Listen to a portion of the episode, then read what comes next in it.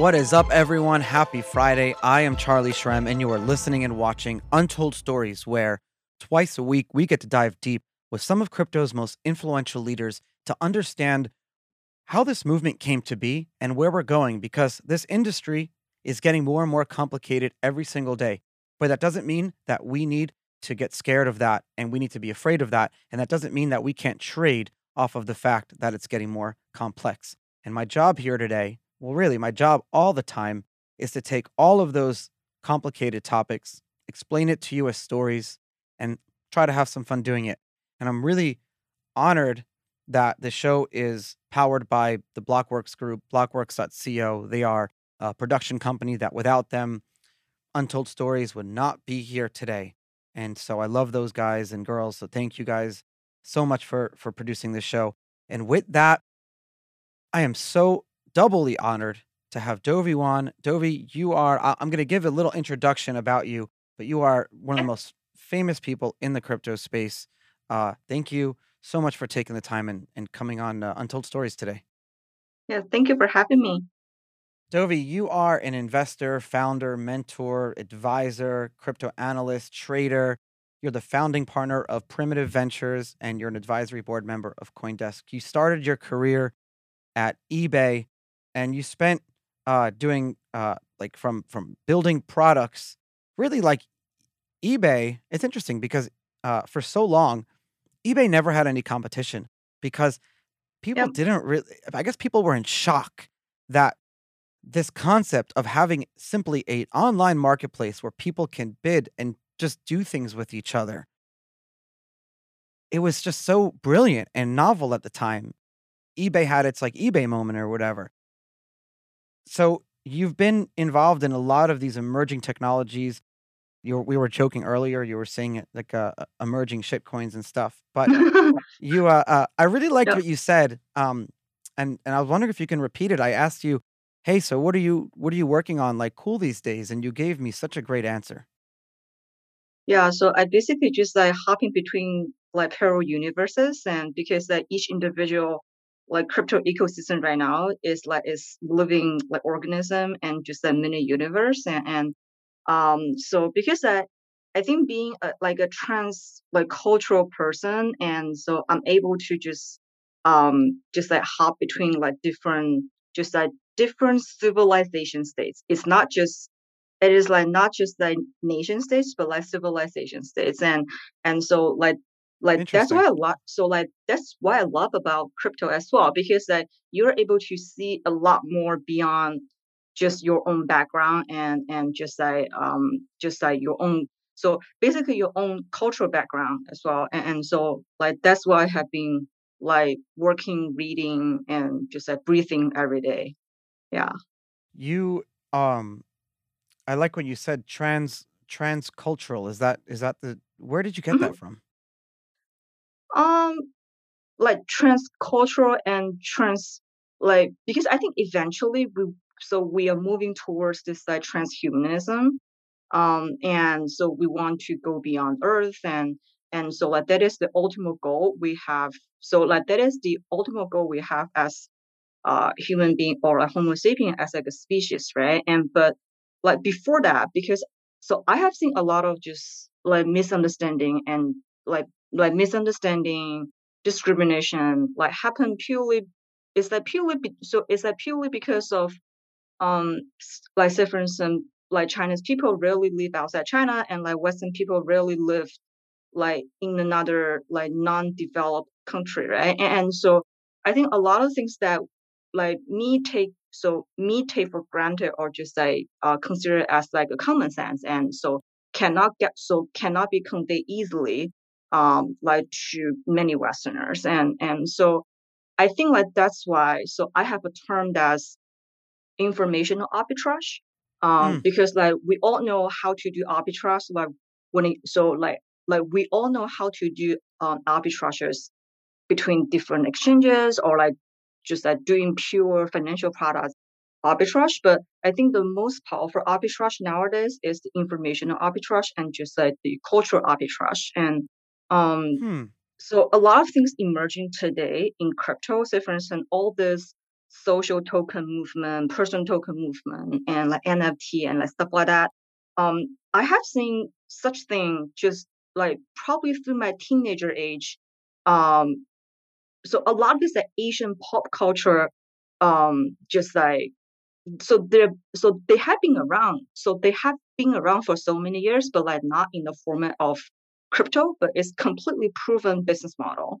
Um, so I think like the West world has been picking up and, and just like um things like BitClout. And so like BitClout has been adopted. So like the BitClout model has been adopted long before uh in the Japanese like pop culture and and um so it's just like not surprise to me and it's kind of like not that interesting and not that exciting to me to be honest.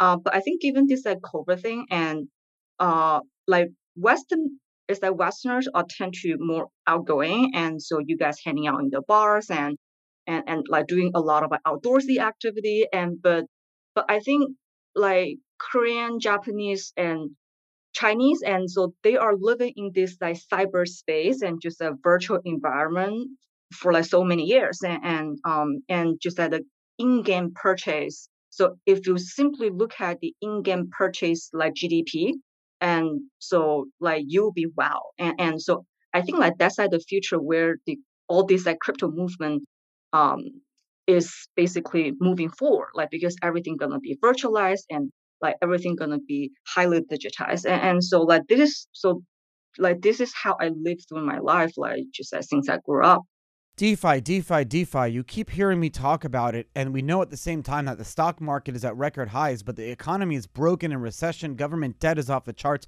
They're printing trillions of dollars. We need a new financial system, and I've been talking about it. We've all been talking about it decentralized finance. We know that too. We know that there's like $40 billion in value sitting in all these DeFi protocols, and it's barely a year old. It's new decentralized finance and it's brilliant and it works. And there's a lot of money to be made in things like yield farming, being able to provide liquidity, but a lot of them are high risk. There's scams and rug pulls that are so common to investors. We don't want to repeat what happened a few years ago in the crypto space. But what if there was a way to access those DeFi yields?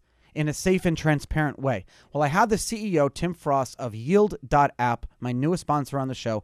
Listen to that show and check out Yield.app because here you have this team that is constantly filtering through all these DeFi investments. They're consolidating your gas fees and they're only investing in a select few that generate more than 20% but their risk is not they're not just investing in these tokens and waiting for them to do well they're also providing liquidity they're doing yield farming all these low risk, high investment to make the uh, infrastructure more efficient and better. So not only you're investing in making money, but you're also helping to grow this ecosystem. Make sure you check them out at yield.app. That's yield.app. And listen to the Untold Stories with Tim Frost, the CEO. We have all these coins and tokens, and they sit on all these different blockchains, and we have to keep multiple wallets and different addresses and everything. And the only way to do it without having to do that is trust a centralized place like an exchange or a broker or an app that you use. Well, what if there was a way to do it without having to trust one different place in the ethos of crypto? Cosmos, my sponsor Cosmos, that has been around for so long, they're actually following their original roadmap and being able to offer universal wallet, high node synchronization, inter blockchain communication, bridging Bitcoin and Ethereum together and keeping it all on one wallet, being able to build on top of it and do the coolest things possible. Make sure you check them out at stargate.cosmos.network. You can play with all these different features. It's so cool and it's really bringing the next wave of crypto and adoption. If you really want to be ahead of everyone else and all your friends, make sure you understand the new technology that's coming out. Stargate.cosmos.network. You're going to love it the biggest problem with DeFi today, as we know it, is there are simply no aggregators or way to bring all of this information and data together so we can trade off of it. We're going to Uniswap and we're clicking sell, sell, sell, or buy, buy, buy. I mean, imagine staying up till two o'clock in the morning just so you can make a trade. The folks at Paraswap, my newest sponsor, are doing exactly that. They are the fastest and most liquid aggregator on the Ethereum blockchain. They've built a state of the art algorithm that aggregates all the major decentralized exchanges in order to beat the market price. They are willing to offer you on your first swap a 50% gas refund. Check it out in the show notes. I mean, there's no reason not to use Paraswap. It's the same thing as using any of these other sites, but you're getting a better price, zero slippage, better swap, safer, faster, more secure. Uh, what's what's the downside? There is none that I could think of. And you're getting your first swap 50% gas fees paid for. It solves every problem that I could think of. Make sure you check them out. They're my sponsors. I love them, and I love them even more that they're pushing crypto forward. Let's start from from when I was a kid. It all starts in the schools. In in the schools that I grew up in, the the the information that was given to us about the Chinese tech community that was taught to Uh-huh. us, unfortunately, was just that the Chinese tech community, all they do is copy American innovation and and counterfeit. Now, it is so ignorant and false, but you still hear that prevalent. Uh, Just on the radio this morning, I was listening to NPR, and you know, today, I think yesterday, uh, uh, President Xi Jinping and President Biden, uh, Premier Xi Jinping and, and President Biden were in Alaska, and they they uh, their teams were in Alaska talking about something, and it ended up the uh, ended up getting into a fighting because Yeah. of a That- It's like cultural a cultural reason. It was just simply you don't embarrass someone on camera. You no, no matter what that person does, you don't embarrass someone on camera. And I guess the Americans did that. I, I'm not really sure. So in this situation, like where there's an ignorance of information, you're saying that the fact that we are like I'm potentially ignorant or I don't know or I won't seek out the information that I've been taught, the fact that I need to go out and think for myself, the fact that I'm not doing that is how you can make money. Um, okay. So when it comes to informational arbitrage, and I think there's so like the two trends are inevitable. And like the first one is so personally, I think like globalization is inevitable, and because um, it's just like how the market. So like the market tends to move towards the so the market tends to move towards like where like the friction is the least, right? Yeah. and and and so like it will balance like it will so it will basically balance out itself like over time so i think globalization is like definitely inevitable um so like have a very singular mindset that like the western standard like is the right standard and i think we'll pigeonhole so we'll definitely pigeonhole not just american political leaders but like also average citizens as well um so because then most of them just like never look outside of like US or just the Western Well, yeah, from right? from day one, the Bitcoin and then the eventual like new altcoin Ethereum and then now the crypto community that we call ourselves. From day one, we all existed in IRC chat rooms and forum chat rooms that don't ask where you're from, the color of your skin, Yeah, things yeah, like right. that. It Yeah, was a exactly, username. right? So we were globalized citizens from day one. That was the whole point Yeah, of this. Yeah, exactly. So it's the meta sovereign. So I think in the future, like all this and meta sovereign movement gonna converge. And like especially after this COVID thing, and one thing I think we can all agree on is we deserve better governments, right? So we deserve like all of us, we deserve like better governors. Like no so no matter it's mainland Chinese or like American or just like a British citizen. And so I think that's one consensus that like that we can reach on. And but on the contrary, all just like all these are more so like all the modern like political leaders, and so their job is not reaching consensus. So do you see the conflict there? So Yeah. like so like a small group of people like who are in the power, so they basically the default mode is to fight with each other. Um, so it can be bipartisan fight, it can be geopolitical fight, and um, so the whole system is just not working like as it's supposed to. Um, so we basically need something that's meta sovereign and like something parallel, and, and so we can reach consensus like much easier. And so Bitcoin eventually is a consensus system, right? So um, like so like the so like the market efficient about consensus. It's market efficient consensus. It's it's it's it's making what was brilliant about Bitcoin is that it took greed and it tokenized it. It said, okay, we understand that we're gonna the we need to build consensus and then we're all gonna be fighting with each other. But if we make it where we're financially incentivized to get to a consensus together, then that's that's what will motivate us. Yeah. Yeah. And so like there's basically no rent seeking and there's no Mm. monopolize of power that like you can sit on it forever. So so yeah, so I think like when you're saying uh how to do information arbitrage or like or, or like because of like things that you don't know or like things like you have no visibility to like doesn't mean that they don't exist right and um and so and like the other thing is that what's good about like what's good about this like power struggle is um so china japan and like korea and uh so it's much easier for us like to learn like what's going on like from the US. And so because you mentioned like at the very beginning, like there's a lot of this like counterfeit problem and just um, Chinese entrepreneur like basically copy whatsoever in the US and like just like bring back and then have some minor innovation and Mm. then make it localized. And so I think at the very beginning it's true um, because it's much easier for us to learn what's going on uh, from the US and like the most cutting edge thing. And but it's harder. So right now I think we're at a so we are at this like diverging point. Um, there's a lot of major innovation, like original innovation, happening within the so just like within Chinese community, Japanese community, Korean community. Um, but I think the barrier, like the know-how barrier, is so it's much much higher for the American.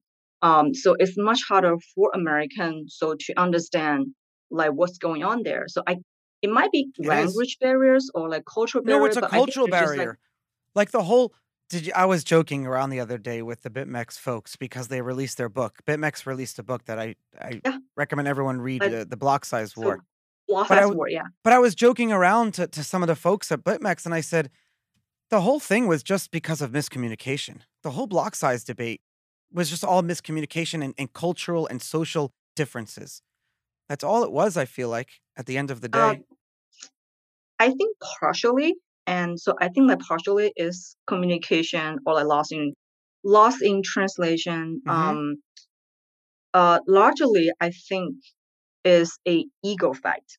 Um, like like Jihan's ego and um. So I forgot so about so Jihan. Is he still around? Oh my god, I haven't heard that name in forever.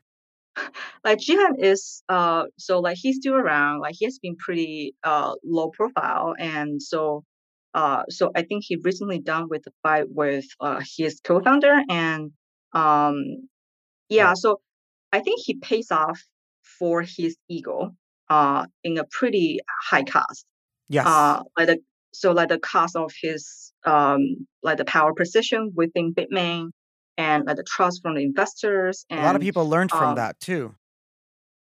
Yeah, exactly. So I think like that's what all like all these like Bcash shares. Uh, so like all these like Bcashers and they so they all share this like weird ego problem to some extent. Hostility. They have a Um, hostility them. and yeah, so like that's just my observation. So it seems like most of these like high profile uh BCH just like just like Bcashers and, and so they all have some like like like weird ego problem. And so I think like Charlie, you might have like more insights towards that, but um yeah so like that's just my read and and The only way and i think like the other thing like if you like if we talk about the whole like the forking history and there's a lot of people that's being very um like very undervalued just like local chinese bitcoiner and so they have fought like like bitterly with jihan but but like they're so they're like probably not known by the western community. So so i think like after this like Bitmain drama and there's like a narrative that miners are evil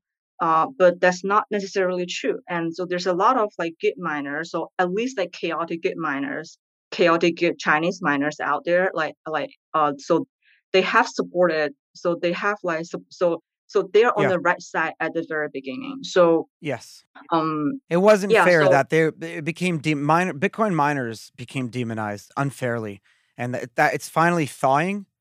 But that block size debate unfairly pitched miners against the rest of the community. But that wasn't. That's not. It was just all wrong. All the, the words that were used, the, the the the arguments were all red herrings. It was just some of the the most demoralizing time uh, in our whole industry, but it's a great. But you needed it to happen.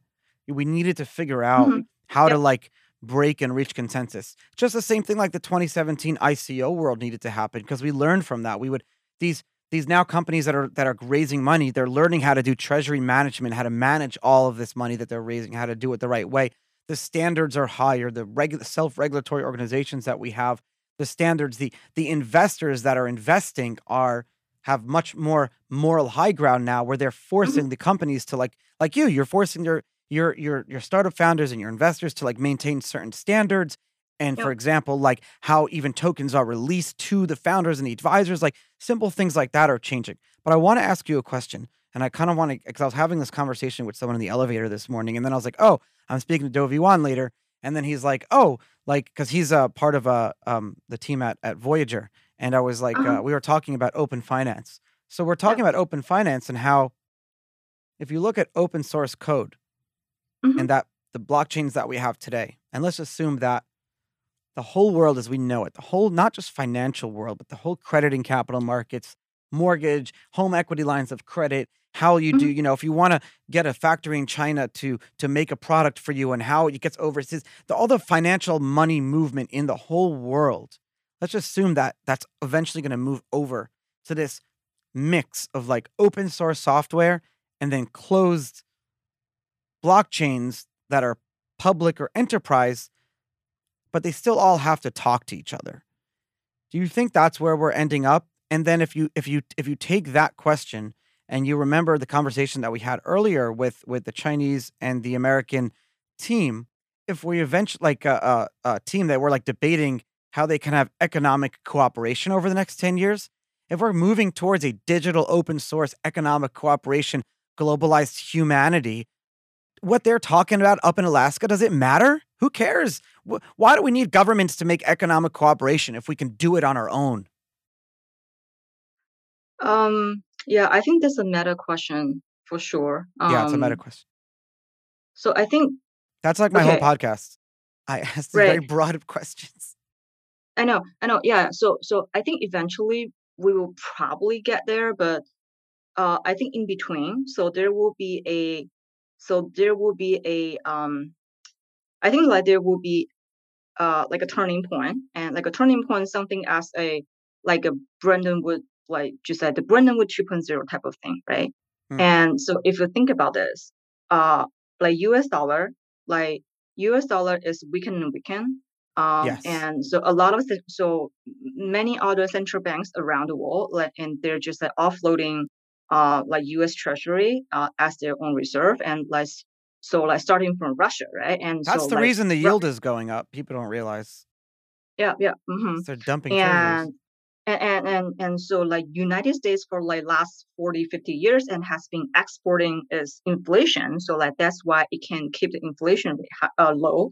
Um because as long as so as long as like the world commodity is actually denominated and traded by the us dollar and they can just like keep printing and like export like the inflation and then basically have the other central bank so like have the other central banks foreign uh, exchange reserve like as so like as the Fed's so like as the Fed's um, ATM machine, right? And, and so like that's how the current fiat system um, is working.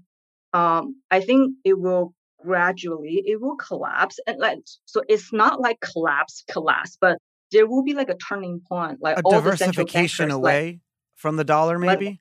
Like it's just a diversification away from the dollar or like a new yeah, global fiat SDR, reserve standard. So Yeah, so so like there, so I think like there will be like a turning point that all these central bankers has like have to sit together and like talk about like what gonna be the, so like what gonna be the ultimate uh, denomination. Um, and because like all the bankers like so like all the central bankers and like political leaders and they cannot build trust with each other right so um like so just like like we have discussed and because like their whole job is not forming consensus um so they have to go so they have to go with something that's no one can control like that's meta sovereign that's not in the hand of the so like that's not in the hand of individual um nation state and, and So it can be gold, it can be Wait. Bitcoin, like it can be anything. You're telling me that the move to a Bitcoin like reserve standard won't come from like the people, but rather it'll be decided by nation states because they'll they'll need a reserve asset that nine, none of them can control. Is that is that kind of what you're saying? I think the bottom up movement, like okay, so the top down movement and so like the top down movement is okay, central banker converge. realize that, right? And like the bottom up movement uh does not like contradictory. So it's so it is not contradictory with that top down movement as well. So like it can happen simultaneously. And, Yeah, and so that's like basically the, so like the converging point is so I think the converging point is okay, um like average citizen realize like like cash is just shitcoin, right? So fiat is shitcoin. And they will so they will also chasing yield. So they will also chasing yield and like chasing basically like chasing the maintenance, uh like chasing the um so chasing preservation Yeah, of you're the cha- you're power. you're chasing yeah, you're chasing it's chasing the yield. You said it right first. It's it's it's your your if the coffee cost one dollar today and it may cost two dollars a year from now, I need to make sure I can turn that one dollar into two dollars one year from now. Um You're protecting your yeah, purchasing power. So you can buy that same product today versus next year without having to spend more money.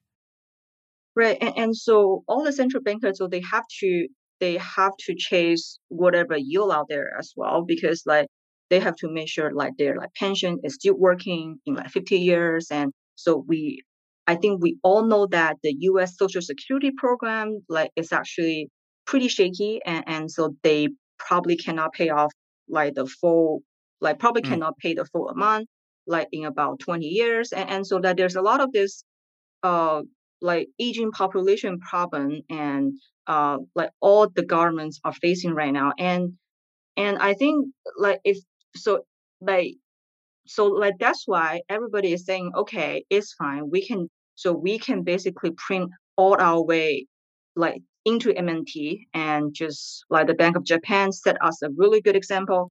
Um but the problem with japan is Japan was the first income one their to do it, right? Japan was the first one to do it in like 1973. They invented QE. It's yeah actually a Japanese so term.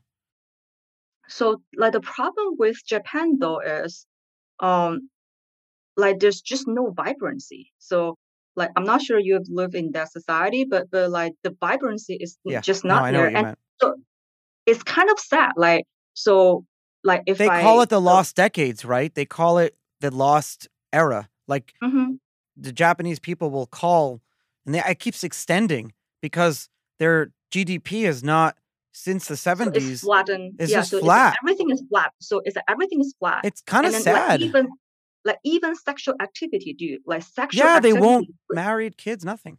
Yeah, yeah, right. So I think it's definitely a declining society, and I don't. So I think that's like a very dystopian future. Like if all the No, because is, it, wo- it's the future of America. People don't realize that the whole Japanese economic system that was built by America after World War II to counteract communism that was growing in in, in Asia. So they, pumped America printed had all this money. They put it all into Japan. Why you ever wonder why like post colonial like when America colonized Japan, everyone was so happy and they were friends. American and Japanese are best friends. It's like when when have you ever seen, you know, someone colonizing another country and they're best friends? It's because of the amount of money that was America built up, but they built it up, like you said, on this long-term exporting of inflation to the rest of the world. But that's running out. So what's happening in Japan could be a future view of what could happen in the United States.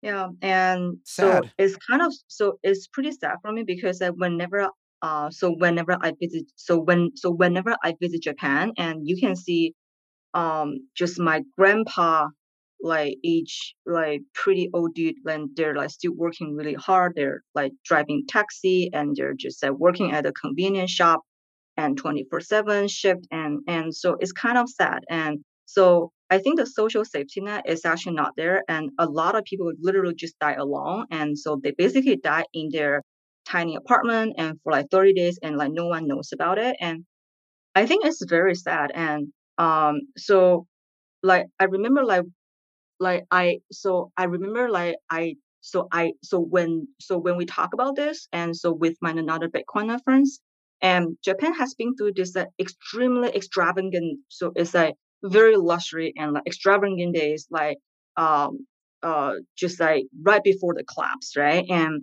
so I think it's just like like sound money like leads to so like sound money as Bitcoin and so like sound money will eventually lead to uh, diligence and bad money basically fiat and so bad money will so bad money will lead to extravagance and so i think it's a completely two like different like paradigm and because a consumer so it's like consumerism um like has enslaved a lot of us right and, and so people just like keep spending just like keep spending and and um and then like all the merchants and just like brands and so they're basically launching minor differences and just like make your selection Sure. um like a lot harder and Money's and cheap so right now.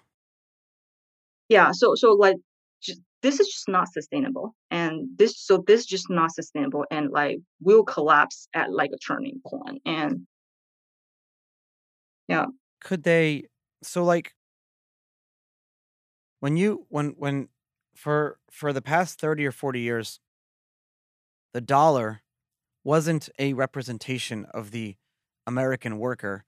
The dollar was like a representation of the global worker because we were exporting inflation. We were loaning out money to all these third world countries in the beginning, are you know uh, economically undeveloped places, and forcing them to pay it back in dollars too at certain rates. So we're exporting that, and it's relying on the fact that when we print five trillion dollars that we just printed this year, whatever it was, we're relying on the fact that we can grow the economy fast enough to counteract how cheap money is and and counteract that that inflation but that never will end up being yeah because yeah So I think like the problem is like when you just have like this like massive like liquidity flush the market and like you basically cannot control where this liquidity is going, right? And, and so like the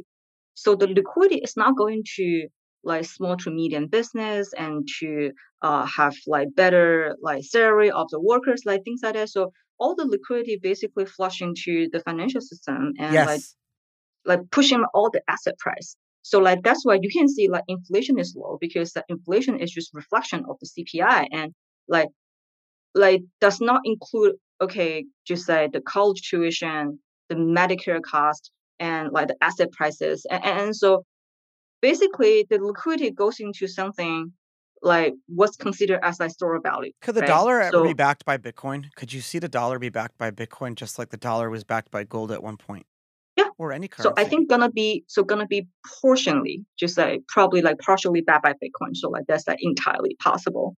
Um And I think so. Okay, so the weird thing right now is, uh, think about Tesla, right? So, like, if I think about the Tesla gameplay, I think it's super smart because at Tesla, so if like Tesla wants to borrow money, um, so the bond rate, so like it's so I think it's so it's like bond rate is basically junk, right? So it's like higher end of like the junk rating, sure and so it's kind of hard for like Tesla to borrow money directly, and but like they can actually like issue more shares and just to sell the shares and then have the cash. And then and then now they have over 10% of their just like the cash on the balance sheets just like like like sits in the form of Bitcoin. And because Bitcoin is a very pristine collateral, and now they can actually borrow against Bitcoin. is there any better collateral in the world than bitcoin right now Uh okay, depends. Like depends on how so depends on what is your underwriting criteria, right? And and so I think probably real estate and property, just that property in some very like like prime location and and so probably can be as good as Bitcoin. Um, but other than that, if we consider liquidity and um like liquidity and like um global pricing and like all that and like Bitcoin is definitely the best. and how So easy it is so to use yeah yeah, so so I think like the gameplay for Tesla is super smart, and like Tesla stock itself is part of the uh, Nasdaq 100 index, and because the Fed right now has to, so it has to go purchase and so like so basically Fed is effectively buying a Bitcoin backing um Yeah, you're like, right. index, right? So so like if you think about this like circulation. That's how it starts. Yeah. yeah, so so it becomes super weird and, and so people probably don't realize that. But effect so but effectively these two parallel universes, these are two different monetary systems, they're already interacting with each other uh, at a pretty core level. I uh I'm trying to I'm trying to like understand I'm trying to understand how like when I missed that turning point. Like when like right now if I tell you find me someone in the world that won't settle a trade or a debt with some Bitcoin. If there's a someone has a debt anywhere in the world right now, and if if someone tried to repay that debt with Bitcoin or collateralize something, I don't think there are very many people in the world as we know it that won't say this is stupid. No, I won't do it. Because even if they do, they know that Bitcoin, even if they think Bitcoin is the dumbest thing in the world, they know that it's the most liquid, dumbest thing in the world. So when did I miss that? When was that turning point? Was it recent or was it a long time ago? It's kind of crazy. Uh, so I think another just like just probably not like not even Bitcoin and so because so there's a lot of like this like tether thought before, right? Yeah. And one thing I think a lot of Westerners um missing is like tether or just the USDT. USDT itself, like like you said, right now Bitcoin has been like the acceptance rate for Bitcoin as a median of exchange or like whatever collateral is so it's like, extremely high, right? Yeah. And but like even before that, so I think like the Tether story Yeah. is also a good um I think also a really good representation of that.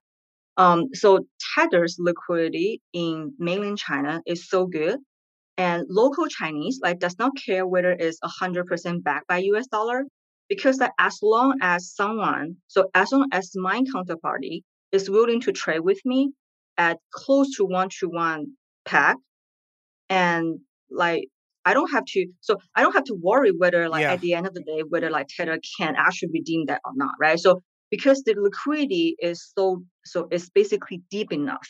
And so my Yes. counterparty is okay to accept that, then I can trade. So so like so I basically don't care whether like Tether can eventually go redeem it uh, for it or not. So currency business at the end of the day is just a trust and consensus business, and then all this like currency becomes just a pure symbol. So it's Dovi, a um, like the dollar started because it was a gold, well, silver and gold backed currency. And then the world believed, the world as a whole oh, believed in gold. So when the dollar was like, it's going to be backed by gold, the dollar was just basically like the first gold ETF. It was that people could buy dollars to have an easy way to get in and out of gold. But then the dollar got off the gold standard. And so what you're saying is it didn't like just collapse, but what we're seeing is this kind of like the dollar is all trust now. It's all based on trust.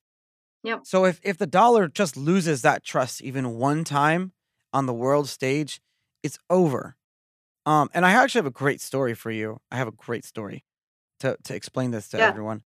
uh-huh. When I was in prison, the the the currency in prison was the mackerel, a fish. Uh, uh, uh, like you could buy, you know, you can buy in the grocery store single uses of tuna fish or any fish you like, uh-huh, and you can put uh-huh. on crackers in a sandwich and eat it.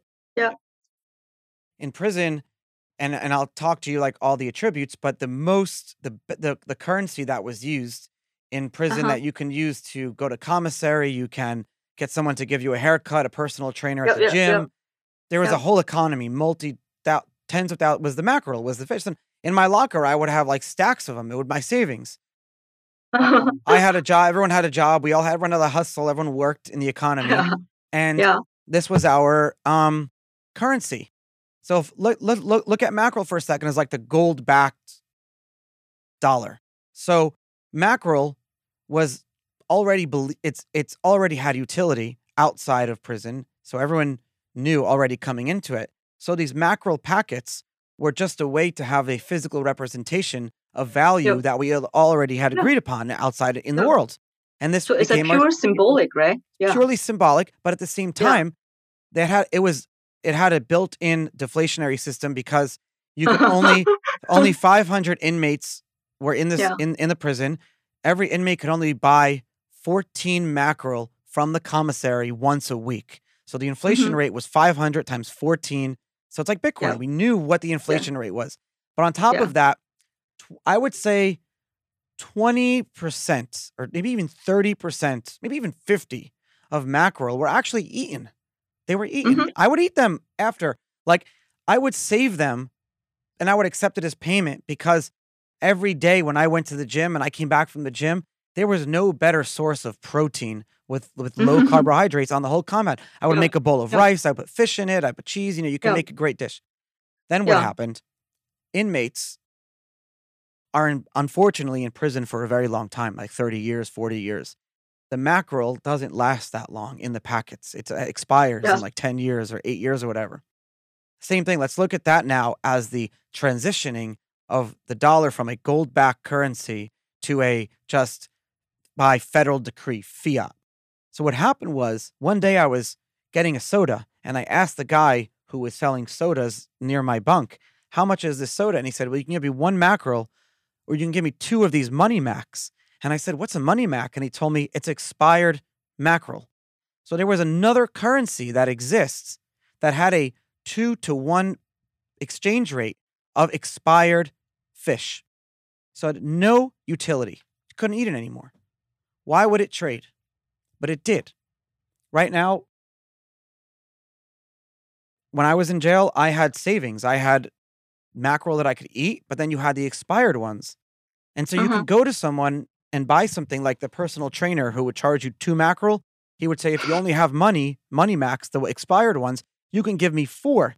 So here I am getting a guy to train me in the gym, and I'm giving him four of these oily packets of expired fish that have no, like, you can't eat them anymore. Yeah. And Yeah. here I'm like, I, I'm not, a, I'm a student of economics. I'm not an economist by any means, but I'm a student of economics. I love studying and theorizing, like you, like all these different monetary theory. And I'm like, I'm like, what the hell is going on here, right? Okay, so here we go. This is where your story came in. What did you just say to me a minute ago? You said that the biggest problem with like stimulus and all these things is that the money doesn't go to small businesses. It doesn't go, it just gets pumped into the financial markets.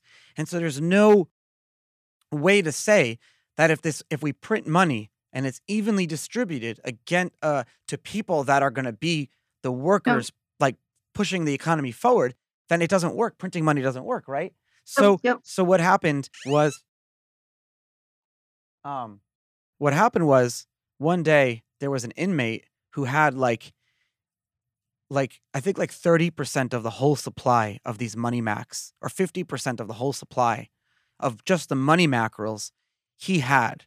He was like hoarding them. And hmm one day the administration uh, kicked him out. I forgot he got sent away somewhere. And the administration didn't know that the money macs actually were the currency of prison. They didn't know this. Mm-hmm. The market cap mm-hmm. was probably like $20,000. There's probably mm-hmm. $20,000 worth of these expired fish circulating in this prison right now. Do you know what happened? They took, they basically printed stimulus. They took all the expired mackerel and they just left it in the room, in the cafeteria for anyone to take. And overnight, because they debased it by 30% almost, it Uh-huh. lost all of its value. The money max ceased to exist the next day. You couldn't trade it anymore. It collapsed as a whole So- currency. People's life savings got wiped away.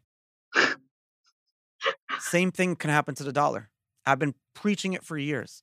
I don't want it to happen. My savings is in the dollar, but it can happen. And unfortunately, it's scary. Yeah, so I think like that's why like all the stimulus like literally just goes to like any kind of like SOV, right? It's like any Yeah. kind of possible SOV. Um, like people don't care about like risk anymore. It's just as long as it can, like as long as it can keep up, just like like just like keep going up in value, and and so like that's what they're like that's what they're looking for. And then like, also, I think nowadays I see a phenomenon that um many of my peers or like even my so and probably the younger generation as well um they don't want to work like like they don't want to have like an actual job and so they're basically a trader so it's a full-time trader it's a full-time dj um and i think that's a phenomenon i have seen in both us and like china. Um so like like young people don't want to be founders because uh because uh, building a real company a like a real business is pretty hard and why not just why not just like gamble in the stock market and well why not just like degen right? And uh i think it's like a Oh very bad like downward so it so it's a It's so it's a really bad like yeah so it's a really bad like downward um like spiraling loop um so like fewer and like fewer fewer and fewer talents wants to go to the uh, actual like productivity, like like the actual industry, like they can yield productivity, but but all goes to the industry, like they would just say purely just say like yielding yields, and it's just weird. I think we're both in agreement, but I like I want to try to like leave off some optimism here. And of course, you know, buy Bitcoin is always the message. But what can people do? What can governments do to like level it off here and to prevent us from going into this like crazy, you know, hyperinflation dollar devaluation world that we could potentially go into? I think the problem is right now the whole Fed system is not independent anymore, and it's basically a Political, yeah. so it's like a toolkit for this bipartisan like political game, right? And um, if the Fed cannot be independent, and like if the Fed cannot just make uh like economically reasonable decision, um, I just don't know. So because like, the Fed Yeah. is right now kidnapped by the whole like the physical, so like by by the entire physical policy, and it is not monetary policy anymore. So it's more as a like a like a combo of like fiscal policy, right? Uh, so I personally I have little hope, um, and especially like given the American political system, uh, like we have seen its weakness, and and and it's like every four Mm, years, and like there will be a gigantic moment of like inefficiency and and this. So I think the drama is just not and fear, like yeah. not even worth the like paying attention debate. at all. But like we just like waste so much like like energy, time, and like just like resources like as like a whole society and, and so like this so they basically it's like no point right um so so like just like when we invest in a company and like the founder is the most premium asset of that company right? And i think for a so i think it is the same for a nation state. Like the leader of that nation state sets the ceiling of Mm. the future growth. Um so from that perspective i'm very like pessimistic uh on the future of us in general. Um so i'm very optimistic for countries like singapore to be honest uh like because uh, singapore first of all is like small and so it's very small it's operate just like so like the nation operates uh like a company and so it's like highly efficient uh and then also it's a really good hybrid of so Sure. it's a really good hybrid of the west and the east um so i'm very And it's being studied. singapore It's being I'm bullish too. It's being it's being studied because coronavirus taught us that there could be positive trade-offs with centralization in some way. Not that I'm a I'm an advocate for it, but I guess the whole point of like life and the whole point of this show and everything is that the things that you were taught as a kid are probably not true.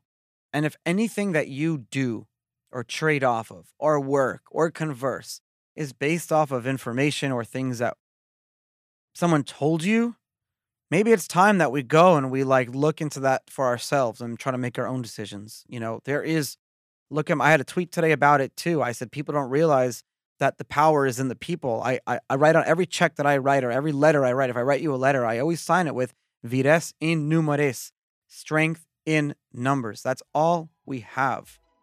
We are the Yep. global worker. It's beautiful. Yep. Thank you, Yep. Dovi, for coming on Untold Stories today. I really appreciate you. Thank you, Charlie. Yeah.